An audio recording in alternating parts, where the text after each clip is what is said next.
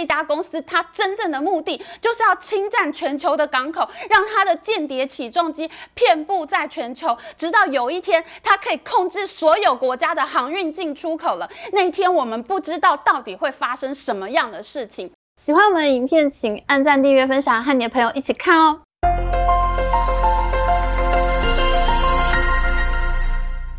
大家好，我是 Amy。今年呢，真的是美国和中国间谍年呐、双方真的是草木皆兵。一开年呢，就是中国的间谍气球，接下来呢是抖音很可能会被认定为间谍软体。那中国这边呢也不甘示弱，你说我是间谍软体，你说我监控美国记者，那我就抓你在北京的间谍。那现在呢，美国国会又提出了最新的要求，他们希望呢，在四月十八号之前再开一个听证会。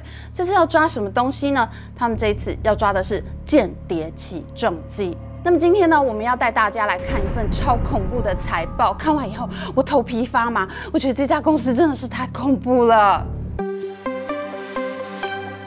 我们知道哈，在二零一九年的时候，美国政府非常凶狠的制裁了华为。那么这一次，美国国会要对准的公司呢，是全球航运版的华为。在中国上海呢，有一家叫做振华重工的公司，这家公司真的非常恐怖，它在台湾的生意也很大，它也会威胁到台湾的。在二零二二年六月八号，中共包子弟习近平习大大，他在世界海洋日当天呢，他说要向海洋进军，加快建设海洋强国。因为中国呢拥有全球最大的航运资料库，习大大想要掌控海洋，这还真的不是没有可能哦。而振华重工呢，就是这里面最重要的一家公司。上海振华重工呢，是中国“一带一路”工程最大的承包商之一。它现在呢，拥有全世界百分之七十的港口起重机，而美国呢，对振华的依赖呢，更是超过了全球平均。美国有百分之八十的港口起重机都是来自于振华重工。什么是港口起重机呢？如果你有收看我们前年爆红的大牌长荣系列的话，我们曾经去过台北港拍摄长荣海运的长宜轮大船开箱的画面。你看哈，这个港口边这个深蓝色的起重机超级壮观，它把货柜呢从码头吊到船上。我们看到的这个哈画面上这个，其实很可能就是振华的起重机，因为振华重工呢之前就经常放出他们。拿到长荣海运标案的消息。现在呢，因为美中交恶的关系，美国政府呢是全面戒备。美国的国防情报局 （Defense Intelligence Agency） 呢，它在二零二一年的时候就进行了一项机密的评估。他们发现，中国很有可能会利用这些港口设备来搜集美军装备的货柜进出口资料。结果呢，FBI 呢，他听到有这种可能性之后，他们真的动手下去查了。没有想到，真的被 FBI 查出来，有一艘载了振华起重机的货轮上面，真的有情报搜集的装置诶，而这艘货轮正在开往巴尔的摩港。我们知道巴尔的摩港呢，就是美国首都华盛顿旁边最重要的一个港口了。就在美国首都旁边，这让美国安全情报部门超级抓狂。而中国外交部呢，听到这个消息之后，也非常生气地回应美国。他们说，美国政府根本就是草木皆兵，误导美国民众。美国政府真的在误导民众吗？如果美国有危险的话，台湾的港口会不会也很危险呢？因为台湾也用了很多振华起重机。我们综合了目前各方的情报，整理出三大关键危机点。那等一下，我们也会来说一下台湾的情况。首先，振华起重机第一个危险的地方是它的起重机的身上装有各种 sensor，也就是感应器。你可以透过这些感应器追踪货柜现在到哪里了。那每一个货柜的来源和目的地，你都可以一目了然。而非常不巧的是，美军呢，它刚好会用到维吉尼亚州、马里兰州、南卡罗来纳州这些州的港口，而这些港口都有振华起。重机。第二个危险的地方是这个起重机的操作系统。根据《华尔街日报》报道呢，这些起重机的操作系统竟然都是中国开发的，而且这些系统呢，竟然还是中国人领美国的工作签证，他就在美国的港口里面操作这些软体系统。而且呢，振华重工现在正在跟微软合作，他们正在建立一个即时分析资料的网络。这个网络呢，可以快速的把所有资料传给振华的监控中心。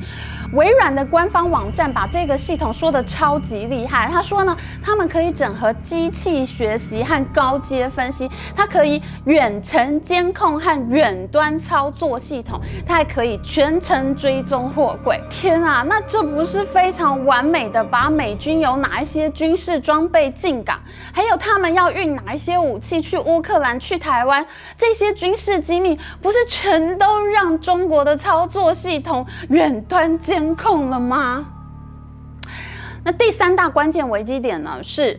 中国除了有间谍起重机会在码头偷资料之外，他们在全世界各地还有市占率超高的行李检查系统，而且可怕的是，这些行李检查系统呢，也是政府背景的公司。譬如说呢，有一家叫做同方威视的公司，它是前中国国家主席胡锦涛的儿子胡海峰在担任总裁的一家公司哦。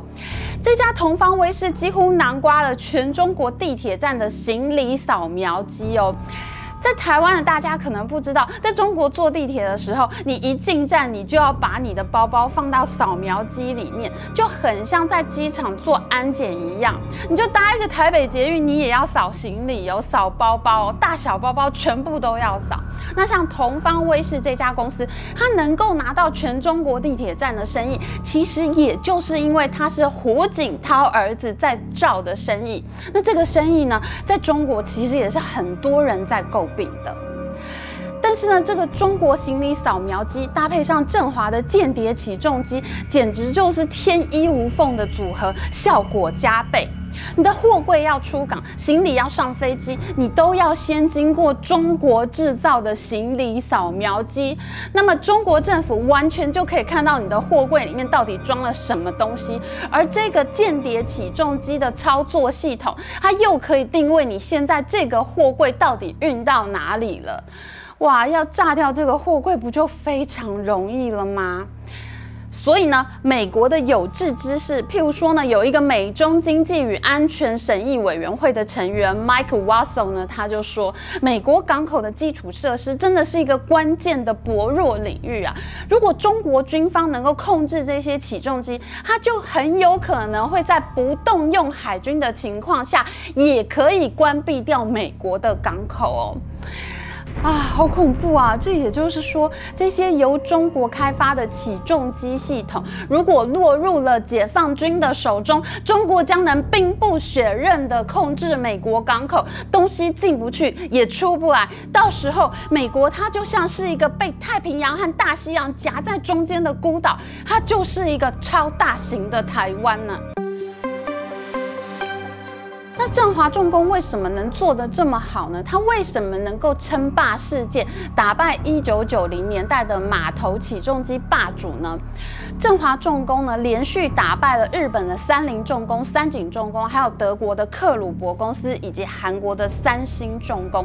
这些公司呢，都是一九九零年代的码头霸主啊。在一九九零年代呢，振华重工之所以可以翻身，最重要的一个案子，还是他拿到了美国迈阿密港口的标案。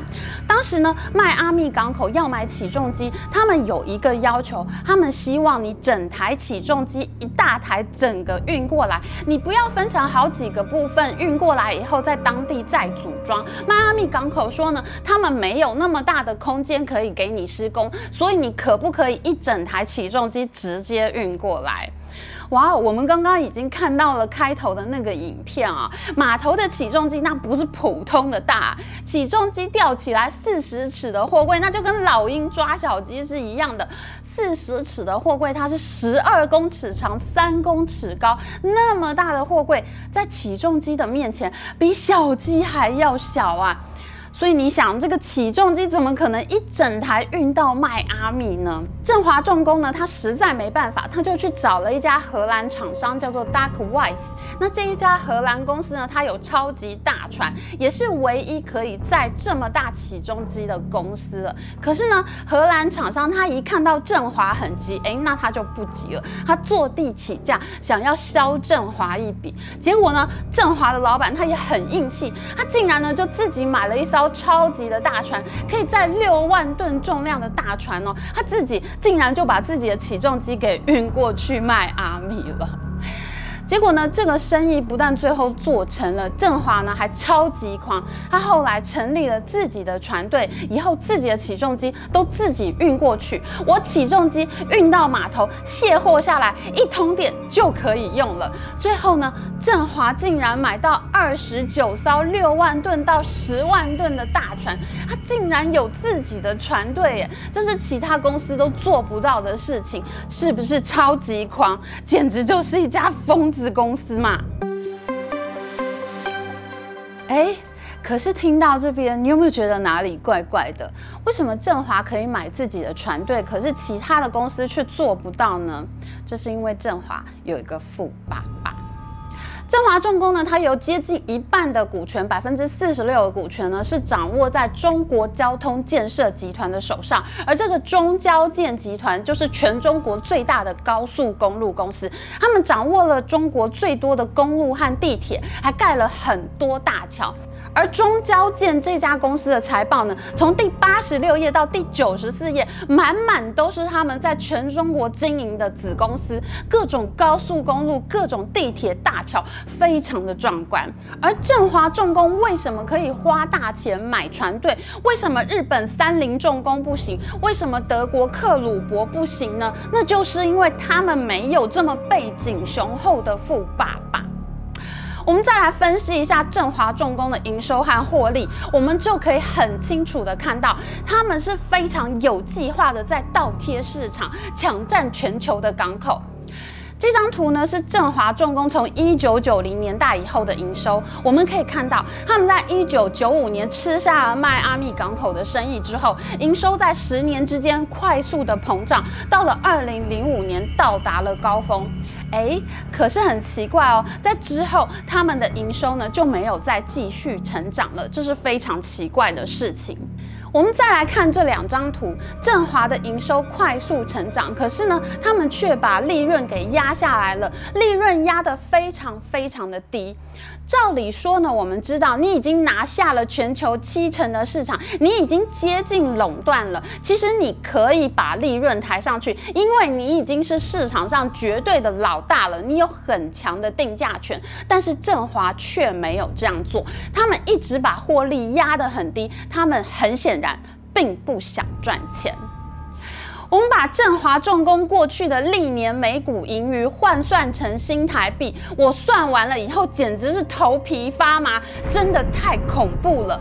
这家公司过去十年非常精准的把它的每股获利每一年都控制在新台币零点二到零点三元左右，真的太可怕了。它的营收是三百亿人民币哦，也就是说，它每年的收入有一千三百五十亿新台币这么多，而且它已经做到垄断七成的市场，在美国它垄断了八成的市场，结果它竟然就是不赚钱，它非常低价、非常压低利润的在卖它的起重机，不管它今年的营收是一百亿、两百亿还是三百亿，它的每股盈余就是会坐在新台币零点二到零。点三元左右，它绝对不会多赚钱。这家公司就好像是一个有强迫症的病人一样，他把他的利润完全抹平，非常接近于零在定价，几乎就是变态的水准。他要求他自己一定不要赚客户的钱，他非常精细的把每股盈余就做在零点二到零点三元之间，一千多亿的营收，零点二元的获利。我们再看一下振华重工竞争对手的财报，日本三菱重工这家公司，它每年都是很赚钱的，但是它的每股盈余却是非常的不稳定。去年是七十七元，前年是二十七元，在前一年是五十九元。我们已经把日币都换算成新台币了。三菱重工这家公司，它虽然很赚钱，但是它的盈余数字也是起伏非常大的，这非常符合重工业制造这个行业大起大落我的性质。我们再看一下德国克鲁伯这家公司，它一年赚钱，一年亏钱，一年赚钱，一年亏钱。前一年呢，它可以赚到新台币四百六十二元这么多，但是呢，它也可以亏到每股亏十四块这么多。那我们再看三星的韩国三星重工，它是连年严重的亏损，这些年呢，全部都是在亏损做生意。但是呢，这几家公司的特色呢，就是它无论是赚钱还是亏钱，他们的起伏都是非常大的，因为这就是重工制造业的特色，景气好就大好，景气不好就大坏。但是最恐怖的事情就是，中国振华重工这家公司根本就是刻意压低价格，他把利润都压下去了，他刻意让自己不要赚钱。你看完这样的财报之后，你会不会觉得这家公司它真正的目的就是要侵占全球的港口，让它的间谍起重机遍布在全球，直到有一天它可以控制所有国家的航运进出口。了？那一天我们不知道到底会发生什么样的事情。如果你看到这里还不怕的话，我现在已经非常害怕了。美国政府他绝对不是草木皆兵，他们的怀疑绝对是很有理由的。美国国会现在是非常认真看待间谍起重机这个问题了，但是我们不得不说，台湾的确是比美国还要更早就采取警戒的态度。其实振华起重机的事情呢，早就在台湾媒体上引发过很多次争议。我不敢说台湾一定是安全的，但是台湾的港口呢，他们对于中国设备的防范的确是做得比美国要早得多。譬如说呢，我们台湾的商港和军港是分开的，我们的的军事设备是不会到商港去做进出口的。那军港呢，有军港的设备规格要求，而且呢，在过去有很多次招标案里面，台湾的媒体呢对振华重工也是非常具有戒心的。只要振华一参加招标，媒体呢就会去追踪。这也使得台湾的港务局和船公司都比较注意这个问题。虽然台湾呢有买振华的起重机，但是呢操作系统这个软体电脑的部分呢，却是像。韩国采购，台湾呢一直都是采取软体和硬体分离的做法。当然，我并不能够确定这样是不是就足够安全了。这件事情还需要大家一起来关注。但是呢，台湾因为呢和中国一直有紧张的关系，这也就让台湾对于中国设备的警觉要比其他国家都敏感很多。那这真不知道是福还是祸呢？总之呢，我觉得美国的确是可以在抗中保美的路上跟台湾学到很多东西的。毕竟台湾才是。抗中前辈啊！好的，今天的影片就做到这边喽。如果你喜欢我们影片，请帮我们按赞，还有记得要按订阅频道加开启小铃铛。我们下次再见喽，拜拜。